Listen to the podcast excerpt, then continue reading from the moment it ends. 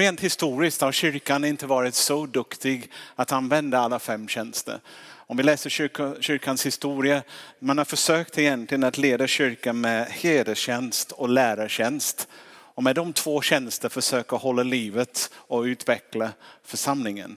Eh, om du märker om jag ska försöka plocka upp någonting med bara två fingrar, det är väldigt svårt. Om jag använder hela handen med tummen också och sånt, det är väldigt lätt. Och eh, kyrkan har inte haft den bästa förmåga att förvalta andligt liv eller utveckla och expandera. Och eh, min tes i alla fall i den undervisning som jag har hållit eh, under våren nu är att det är för att vi, vi struntar i Guds DNA för hur en församling ska utvecklas. Och hans tanke från början var att alla fem behövs.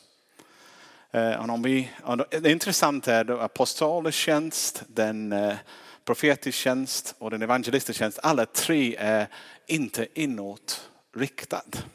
Det är de som har med utveckling av Guds församling att göra. Eh, och utan dessa tre finns det inte mycket som kan utvecklas. För de tre är faktiskt avgörande för det. Eh, vi har sagt att alla de fem tjänster finns i varenda en av oss. Det är inte bara fem supermänniskor som vi måste hitta i församlingen. Vi är alla en blandning eh, av, av dem. Och vi har en betoning på olika sätt. Eh, och ingen är den andra lik. Och vår funktion egentligen är att hitta vår tjänst och leva i det. Om vi gör det, vi kommer må bra. Och utvecklingen också får det för oss själva och församlingen som befinner oss i kommer ha en positiv utveckling. Det räcker för en inledning. Eh, jag tror vi börjar med att be också. Jesus, vi tackar dig igen att vi får chans att samlas så här på en kväll och läsa ditt ord och fundera över de sanningar som du har lagt i det. Och jag ber nu du kommer lyft fram dem, låt dem gå rakt in i vårt huvud och också rakt in i våra hjärtan. Jag ber. I Jesu namn. Amen. Amen. Vi har utgått från två verser, eh, Efesierbrevet 4.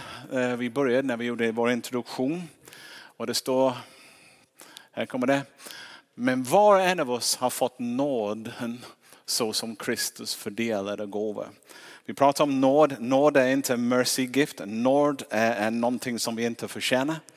Men var och en av oss har fått någonting från Gud, en gåva från honom som eh, är just för oss för att använda. Och vi fortsätter i Efesierbrevet 4 och det står att han gav några till apostlar, andra till profeter, andra till evangelister och andra till herdar och lärare. För att utrusta de heliga till att fullgöra sin tjänst och bygga upp Kristi kropp. Den första, vi har redan pratat om aposteltjänsten och vi har sagt att de, för, de egentligen är, är de förvaltar församlingens DNA. Och deras fokus är på Gud, vad vill du? Och sen, de har fått uppdraget från Gud att, att egentligen fortsätta göra vad han gjorde på det sättet han gjorde med den passion och i den kraft som han gjorde det. Och de förvaltar det och alltid ha fokus på det. Sen har vi profeter som egentligen hela tiden försöker minska gapet. De ser vad Gud vill och de ser vad församlingen är. kom ihåg förra veckan jag sa, de ropar hela tiden mind the gap. Mind the gap. Försöker dra de två så de blir enad. Eh, och utan en profet, profetisk tjänst eh, kan församlingen väldigt snabbt bli liberal. Väldigt snabbt börja, börja vandra ifrån sanningen. Eller bara förvalta det som finns utan att verkligen tänka vad är det som, som Gud vill göra. Men ikväll blir jag in på en jättespännande ämne. Vi ska prata om evangelister. Evangelister, de är underbara människor. Det enda problemet är att de passar inte riktigt in i församlingen. Och, och, och det gör att det, det är en dubbelkluvenhet i det, men det är fantastiskt. Jag, jag säger så här, kyrkans förmåga Eh, att förvandla den manliga tjänsten genom historia under all kritik egentligen. Om det finns någon koppling vi kan göra till varför kyrkan ser ut som det gör idag. Det var kul, en evangelist har just kommit in. Välkommen tillbaka Stefan.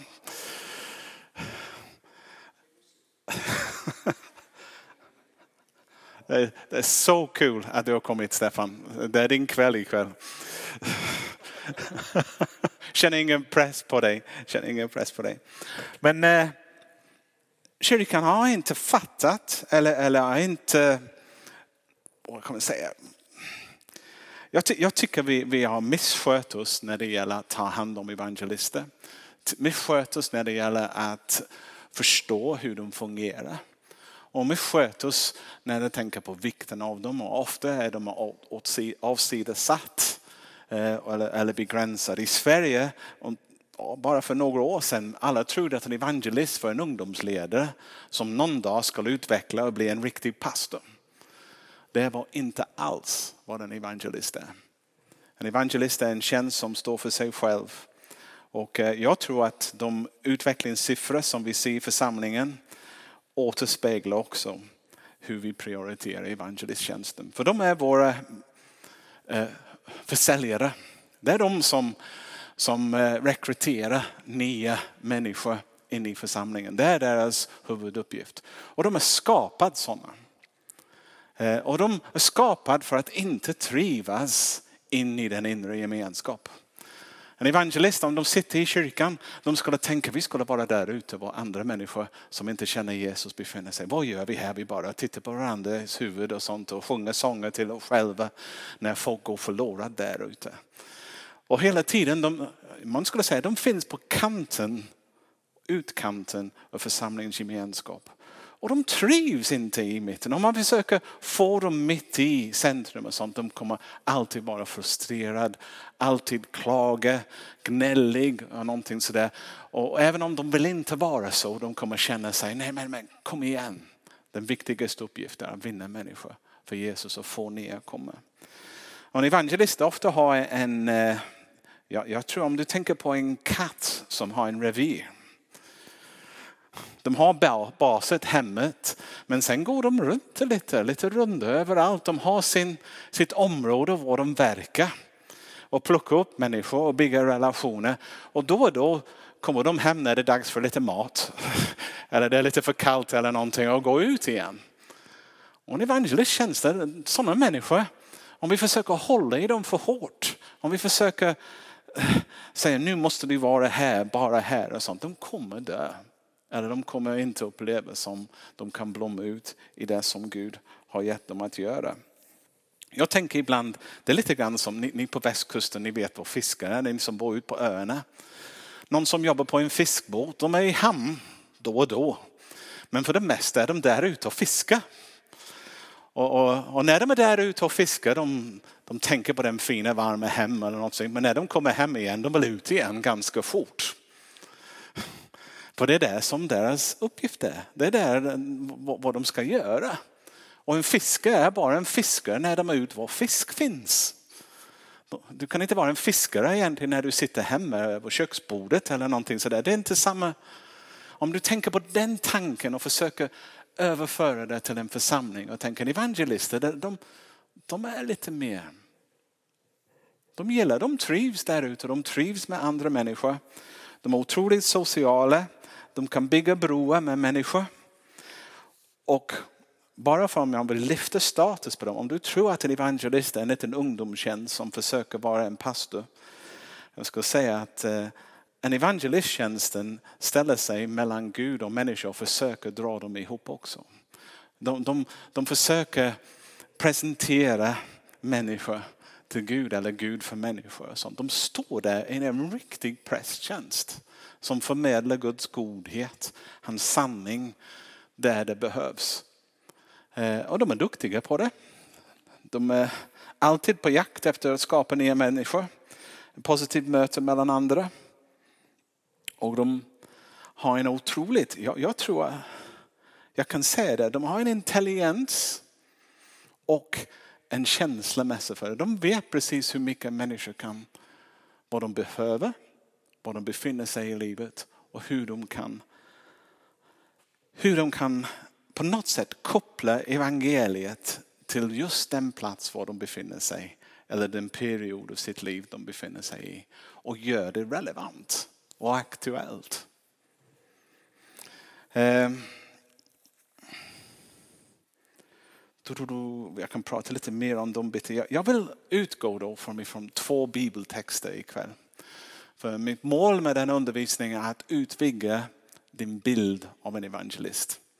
Eh, många gånger vi tänker på en evangelist som en amerikansk tv-evangelist som har en fin kostym, springer och gapar och har mycket guld på fingrarna. Och en tjej bakom predikstolen. Tyvärr. Eller något sånt. Men, eh, och en flygplan väntande utanför eller någonting sådär. Och, och det är inte en positiv bild. Och många av oss tänker, oh, jag vill inte vara en sån. Jag vill inte vara en gapig människa som försöker säga för mycket eller övertala människor. Man har en bild av en evangelist ibland som inte stämmer med vad Bibeln har. Och för att hjälpa oss ha en lite bredare förståelse, jag vill att vi tänker på två vägar ikväll. Det finns två vägar i Bibeln som vi kan eh, läsa om och, och, och förstå bättre. Så jag vill att den första text kommer ifrån. Detta är taget från, uh, vad är det taget från? Apostlagärningarna 9, 1-19. Det står, och jag läser och ni kan läsa med också. Saulus som fortfarande andas hot och modlust mot Herrens lärjunge gick till överprästen och bad att få med sig brev till synagogorna i Damaskus. Och han kunde finna några som tillhörde vägen, män eller kvinnor, skulle han få fängsla dem och föra dem till Jerusalem.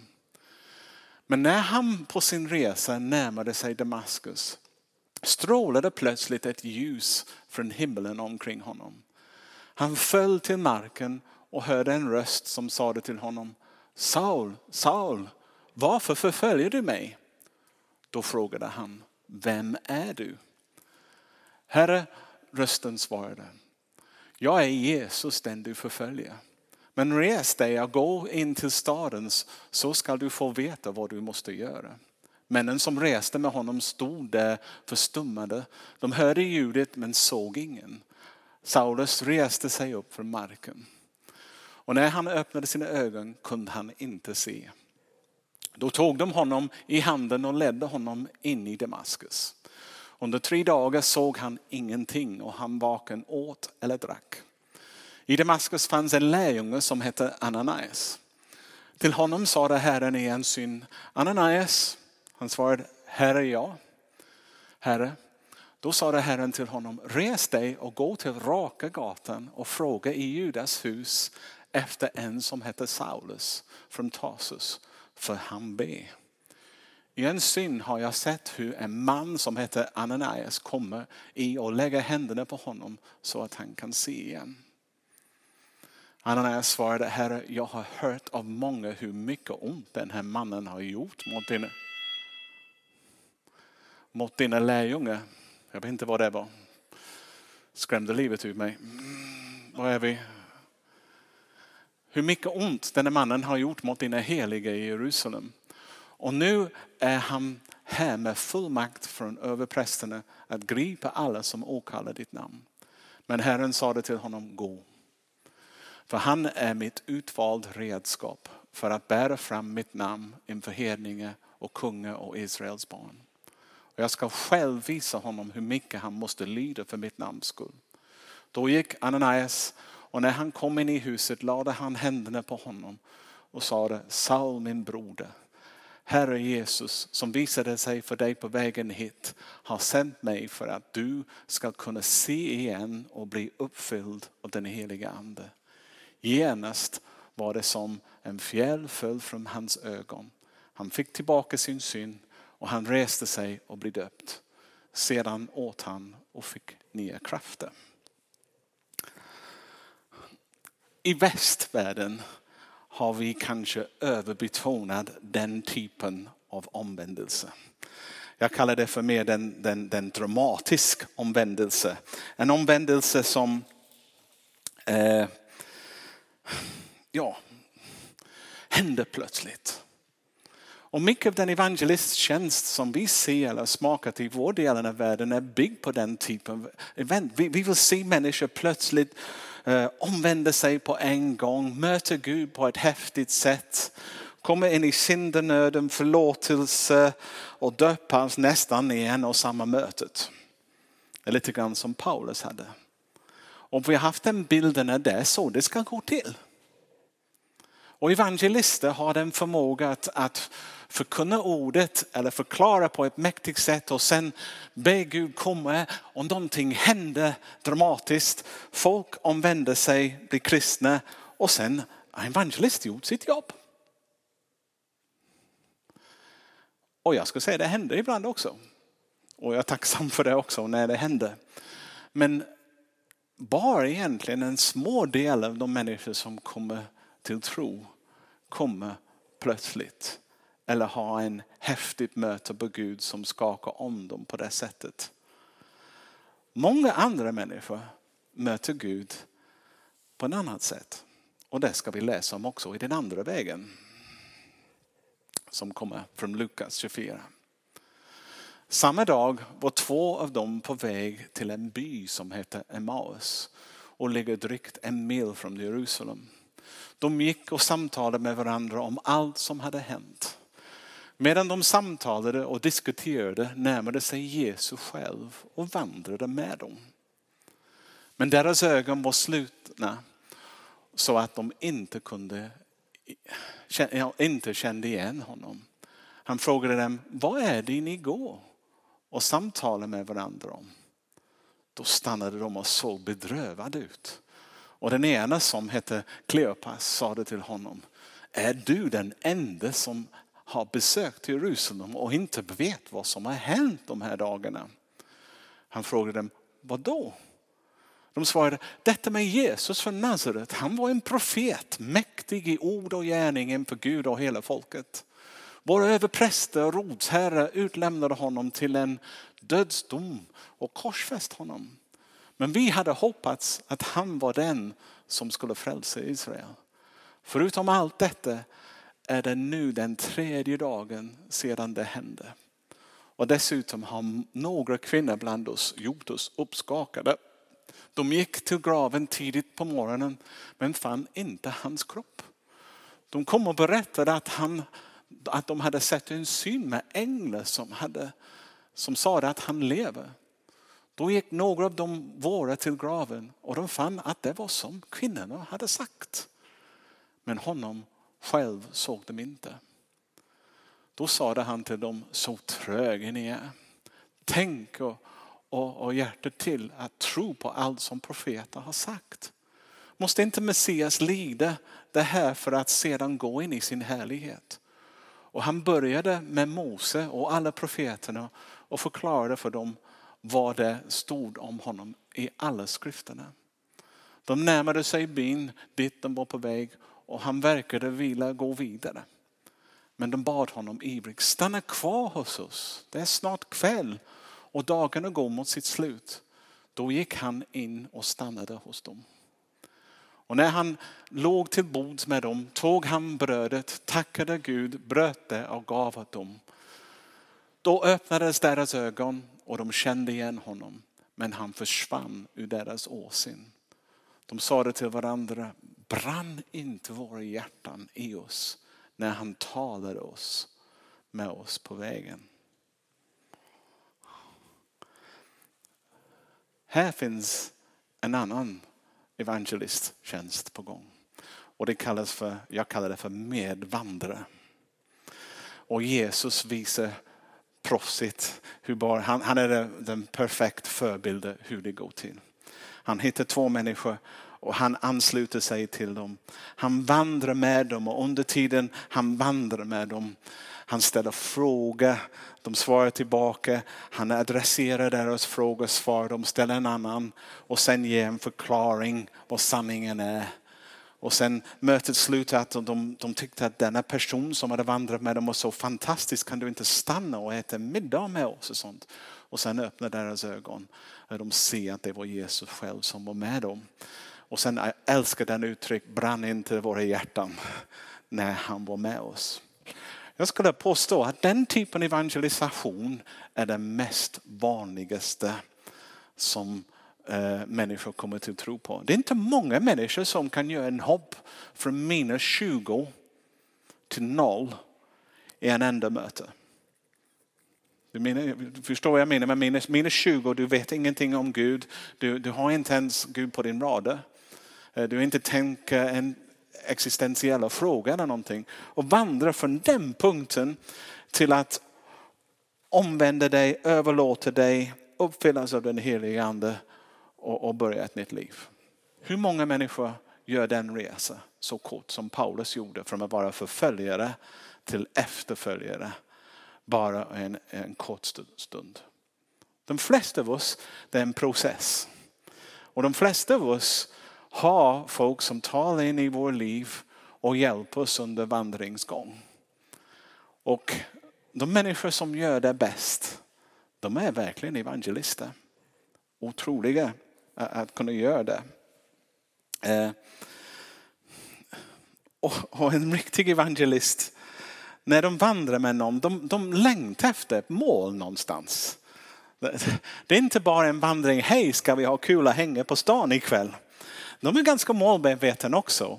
Så att de, de tänker även när de vandrar, när de pratar, de längtar till den, den stund när den person som de bryr sig om så mycket ska faktiskt komma till en punkt när de omvänder sig och ger sitt liv till Jesus. Och även som medvandrare, de kan vandra en lång stund och när de börjar märka att denna person börjar bli mogen på något. De börjar tänka ut, men vad, vad, vad kan jag göra för att skynda på processen? Finns det något möte som jag kan ta dem till? Finns det någon konsert eller finns det någon annan människa som egentligen de behöver möta som jag kan presentera dem till? Och det är inte ovanligt att eh, jag känner till någon också och han brukar bjuda mig hem till henne.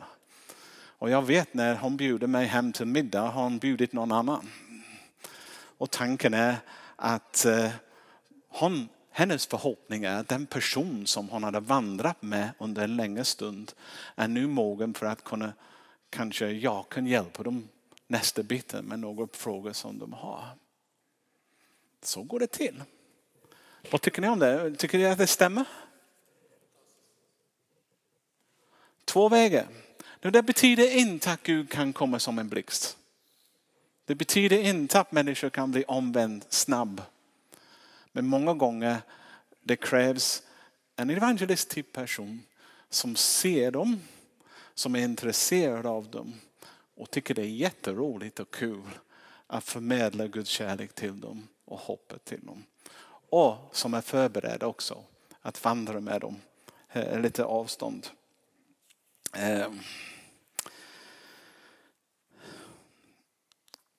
Och sen, jag tänker på detta att, att proklamera.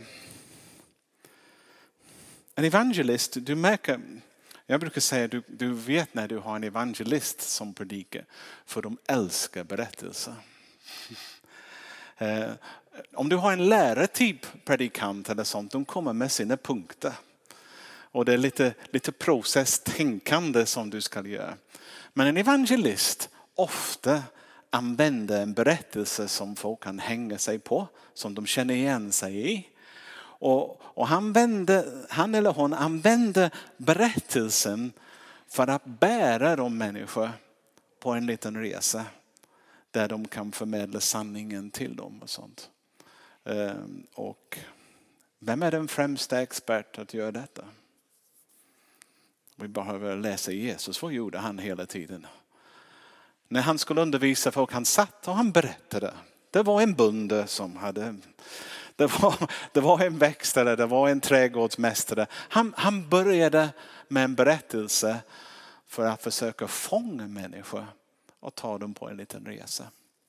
Och evangelistisk lagt predikanter är alltid på jakt efter en berättelse som de kan hänga sin, eh, sin budskap om och få människor jag tror. För det handlar inte bara om att predika sanningen. Det, det, det handlar om att göra någonting levande med ord. Och det finns en liten skillnad där. Att göra ordet levande och inte bara säga vad, ordet, vad, det står, vad, står, vad ordet står för.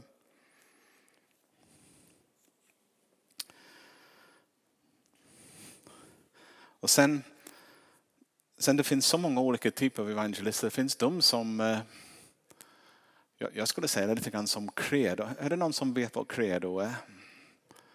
Credo är en bibelskola i Stockholm som jobbar mycket med apologetik.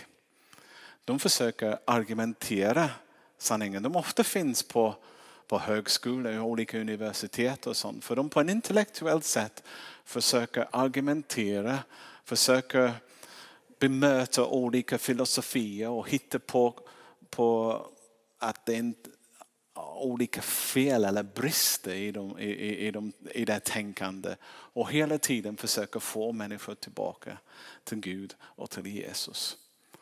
Och de, de kan vara otroligt djupgående. Jag har suttit på flera möten, eh, på apologetic möten och jag tänker snälla någon, kommer någon bli frälst från detta? Men faktiskt, de gör det. För det finns olika människor. Vi är inte detsamma. Och vi behöver allihopa.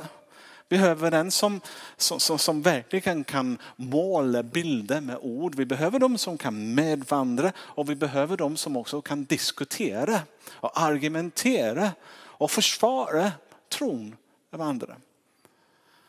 Och sen finns det andra typer också. Jag, jag, de här typen beundrar jag väldigt mycket. Jag, jag, känner några, de sällan kommer rakt ut med, med vad de är. De bara ställer frågor hela tiden. Jag säger att de serverar ofärdig mat. Förstår ni vad jag menar? De, de, de lägger inte alla pusselbitar ihop och, och förklarar evangeliet så enkelt. Och så. Istället de bara ställer lite frågor och de vet att en person kommer tugga på det. Och, och det blir en liten länk i en kedja som så småningom leder dem till, fram till insikten om att Gud finns och jag verkligen behöver honom. Och de är ganska tålmodiga. De kan bara så ut en liten fru, en liten tanke. Låt det gå in och, och mogna till och sen kan den vänta några veckor, några månader innan den nästa kommer. Eh, och, och jag, jag, skulle säga de, de här riktiga proffsevangelister.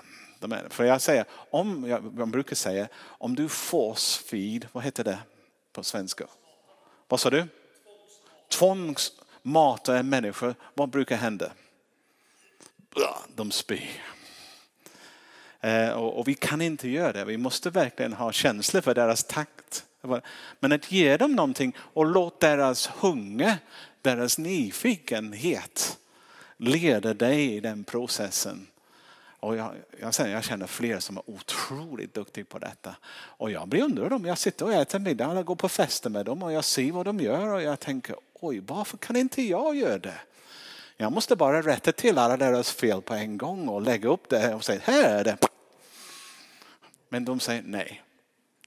De, de, de jag skulle säga ultraskicklig bonde som går ut med frön väldigt strategiskt och låter människor gå. Och det finns de som går djup med några. Och de som går inte så djup med, med några, men, men, kan sprida. Vissa kan en evangelisttjänst och de har vunnit kanske bara fem stycken hela sitt liv. Men de har varit med om fem stycken hela vägen genom alla livets gånger och hjälpt dem verkligen komma in i en riktig relation med Jesus. Nu det finns alltid spänningar med evangelister och, och andra kyrkfolk. Eh, det finns en skämt som jag tycker jag ska säga. Det, det var en, jag läste den någon gång. Det var en pastor och en evangelist som skulle börja en tjänst i en kyrka. Och de tänkte vi vill vara vänner. Vi vill inte bråka. Så låt oss gå och hyra en stuga på berget och jaga björn. Och de gjorde det. Eh, och de kom sent på kvällen och, och lagt sig. Och sen på morgonen när de vaknade, solen sken. Det var en fantastisk dag ute på berget. Så eh, men pastorn han tänkte, solen strålar in genom fönstret. Jag kunde sitta där vid köksbordet och läsa min bibel och be. Måste jag gå ut och jaga björn? Så han sa till sin kompis, du går ut och jagar björn. Jag stannar och läser min bibel en liten stund och jag, jag kommer ha det skönt. Och evangelisten sa, ja självklart jag går och jagar björn. Du, du, du gör det, vi ska vara vänner. Och han gick ut och pastorn läste sin bibel och funderade lite. När plötsligt han hörde evangelisten skrika för sitt liv utanför fönstret. Han sa hjälp, hjälp. Han tittade ut och då sprang evangelisten som så här med jättestor grizzlybjörn efter honom. Han sprang ännu fortare men björnen höll på att komma ikapp. Så, så pastorn, vad, vad ska jag göra? Han öppnade dörren till stugan och sa kom igen, spring, spring. Så evangelisten sprang. Men när, när han kom fram till dörren plötsligt tog evangelisten en sidsteg. Och björnen sprang in i stugan. Och han ropade, du han tar hand om honom, jag går jag en till.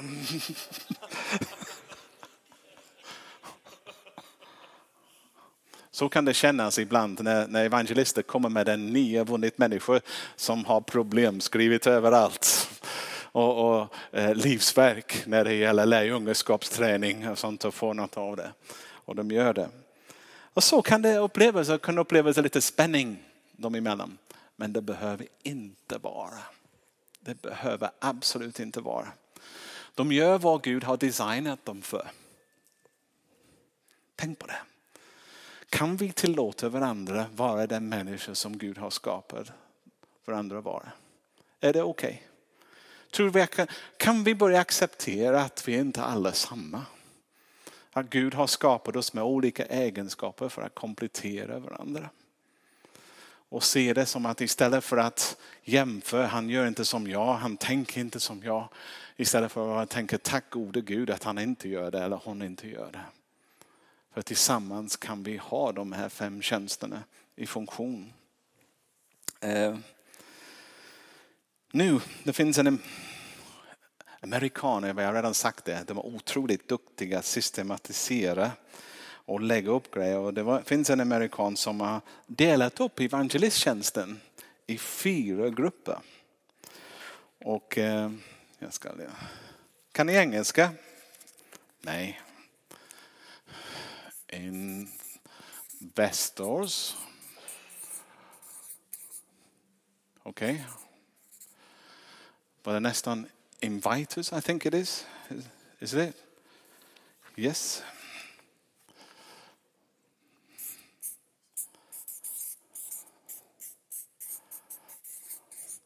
The tredje is convinces.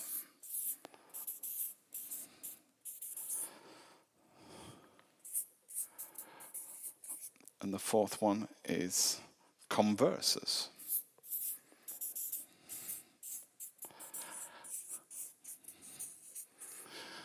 Nej, jag kan förklara för ni, ni som kanske tycker svenska är språket som vi ska använda. Jag kan, ja. Egentligen, investor, det är en investering. De som gör en investering. Och sen inviters, inbjudande typer.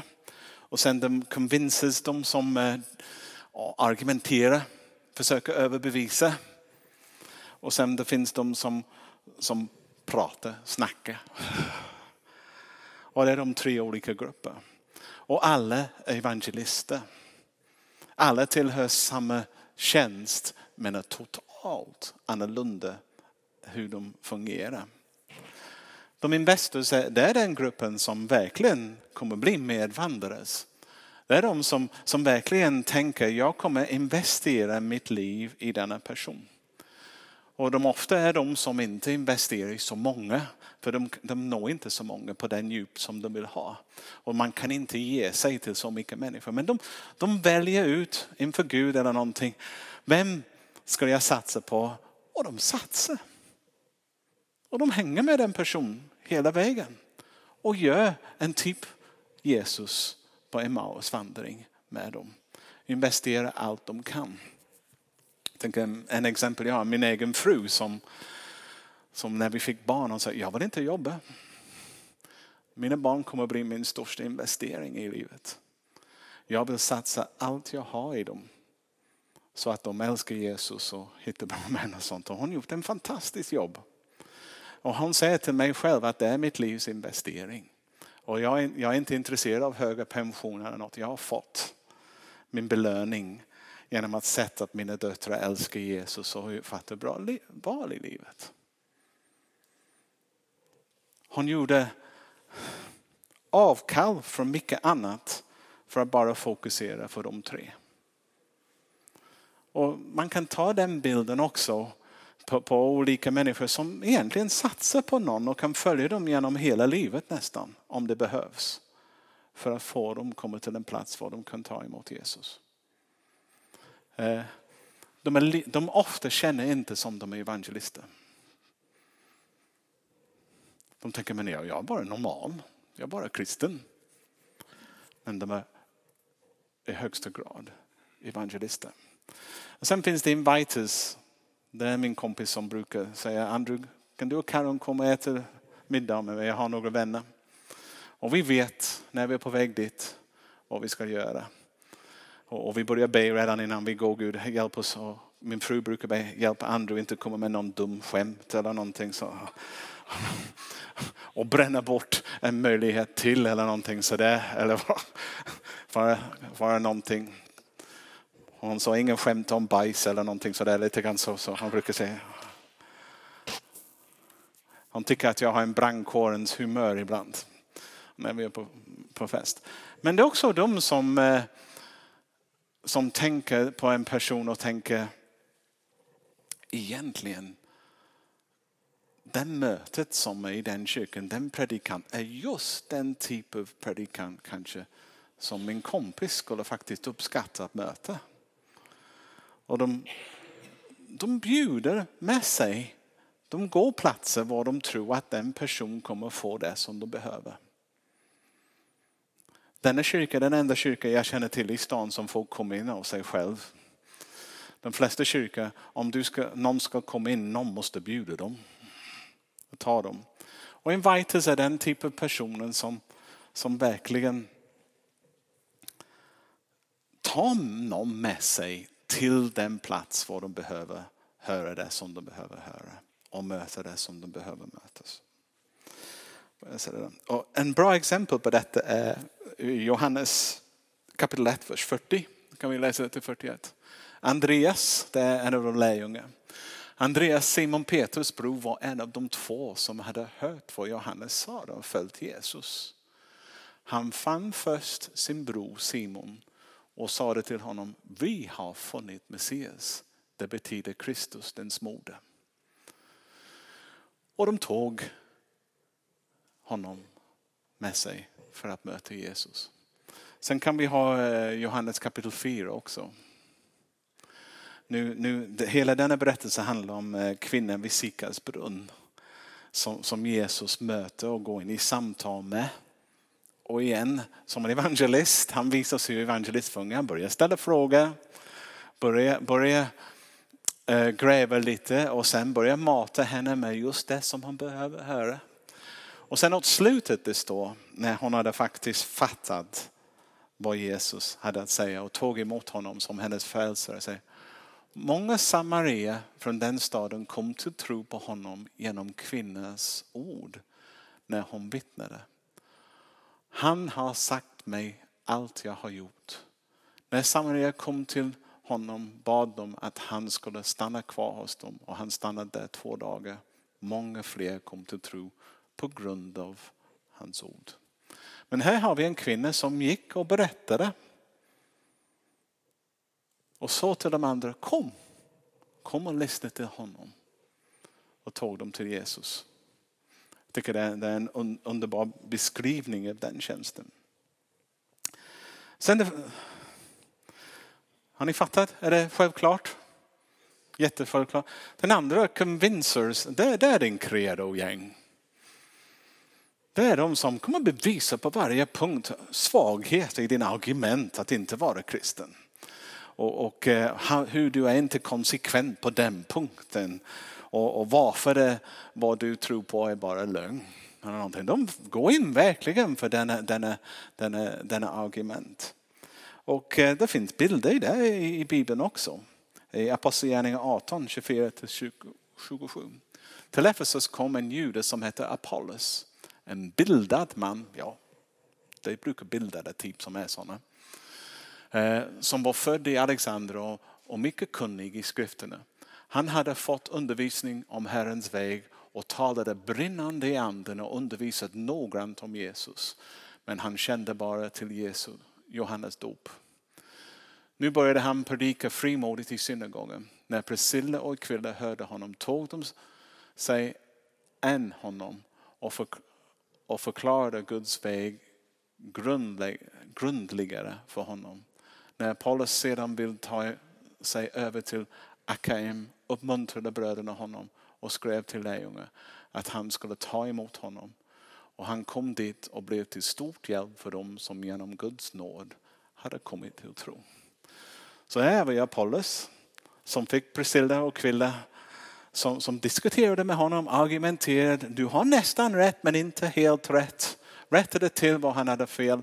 Och han sen blev till stor välsignelse för många andra. Och man kan läsa honom i första Korinthierbrevet 3 också. När han säger Apollos plantade, jag planterade, Apollos vattnade men Gud gav tillväxt. Så han blev en stor namn. Men det krävdes att någon satt och gick noggrant genom argumentation med dem. Och det är viktigt. Vi behöver den typen också. Och ibland tror jag vi producerar inte tillräckligt många sådana. Så det är bra att du läser Benjamin. Så att när jag hittar sådana jag kan ta dem till dig.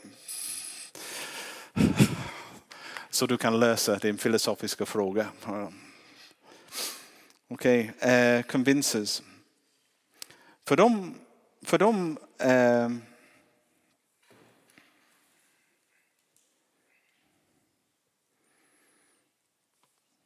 Ja, jag kan inte säga mer om det. Jag tror jag fattar det. Nu kommer vi till converses. Converses är lika mycket, de är motsatsen till predikanten som predikar. En predikanten är en monolog. När, när de bara pratar och förklarar. The convincers, de som älskar att övertyga andra, då är det samtal som gäller. Då är det att gå in i, i, i och snacka och lyssna. Och, och, och, och, och så lite frö hit och dit och sånt och sen komma tillbaka lite. Converses är de som tar det lite, jag har skrivit här dialog istället för monolog. Okej. Okay. Vilken sort är du om du är evangelist? Det är frågan. Känner ni igen er i vilken ni trivs med? Jag har skrivit, eh, vad är jag in på här? Jag, ja, evangelister, deras eh, inflytande område. Evangelister kan vara lokal. De kan vara människor som aldrig rör sig utanför sin hemtrakten, lokal runt sin kyrka. Och sånt där. Men det finns också de som har mer en nationaltjänst. Lite mer kända som kan vara ute och, och har faktiskt en internationell tjänst ibland. Och de går över hela världen. Om man tänker på Billy Graham och andra som det. Men alla evangelister skulle vara lokalt förankrade och, och ha anknytningar till lokala församlingen, vad de kan föra människor till och vad de kan eh, vad de har förtroende på församlingsledningar och sånt så, så, att de kan fungera, vet att de tillhör, vet att någon bryr sig om dem, vet att någon älskar dem och säger att ni är välkomna att gå ut och göra det som Gud lägger på dig och vi finns här för dig, vi ber för dig. Vi står bakom er och hjälper er utföra er tjänst. Och sen sist har jag några begränsningar. De är designat, designat för att rekrytera men inte för att förvalta. Och detta kan vara ett problem för en evangelist. Det är inte ett problem för dem, men det är ett problem för dem som de vinner. För evangelist så fort ibland de har vunnit någon för Jesus, om de är riktig, om jag säger eh, mer evangelist än någonting annat. De brinner för att nå ut till nya som inte hört evangelium om Jesus. Och så fort de har mött någon, Eh, förklarar för dem evangeliet, sett att de har omvänt sig och gått, då, då vill de lämna dem. Och gå och hitta en annan. Och för den som, som eh, möter evangelisten, det, evangelisten betyder allt för dem. Det, det är från dem de har fått lära känna Jesus. Det är för dem som de har fått möta den helige ande. Den personen är superviktig för dem. Men plötsligt märker de att den, den personen tycker Tycker inte att de är superviktiga för dem. Och det kan skapa en spänning. Och om du är en evangelist och du har vunnit någon för Jesus, det är väldigt noga. Du har inte råd att bara lämna dem för tidigt. Eh, man måste ta lite tid med dem under en längre period innan de är till alla fall out of the nappy stage. För ni kristna de bajsar på sig. De gör dumheter. De, de, de lider inte, de förstår ingenting. De är barn. Och då krävs det ganska mycket jobb i början. Och de har massor med frågor. Och de kan ringa och ringa och komma och komma. Och man tänker snälla någon kommer aldrig sluta. När kan de gå själv? Man längtar till... Men det är så.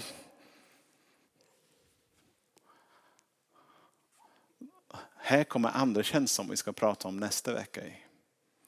Att ha en riktig herdetjänst som vet hur man tar hand om människor. Hur man skapar en team som tar hand om människor.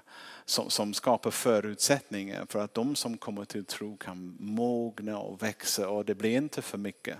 Och också i sin tur kan befria evangelisten också. För det måste gå sida med sida. Evangelisten måste komma med den nya och samtidigt medvandra med den andra till relationen med den andra är tillräckligt starka. För att sen evangelisten kan gå vidare igen. Och göra, man kan inte göra en för snabb hopp. Och låt dem gå. Ehm. Och som sagt, eh, evangelister de, de Ibland, jag pratar med så många evangelister som säger men det finns någonting fel med mig. Jag trivs inte riktigt i gudstjänster. Sånt. Jag kan inte, jag, jag kommer inte igång som alla ni andra gör. Jag, det är någonting fel med min tro. Och jag säger nej det är inte det.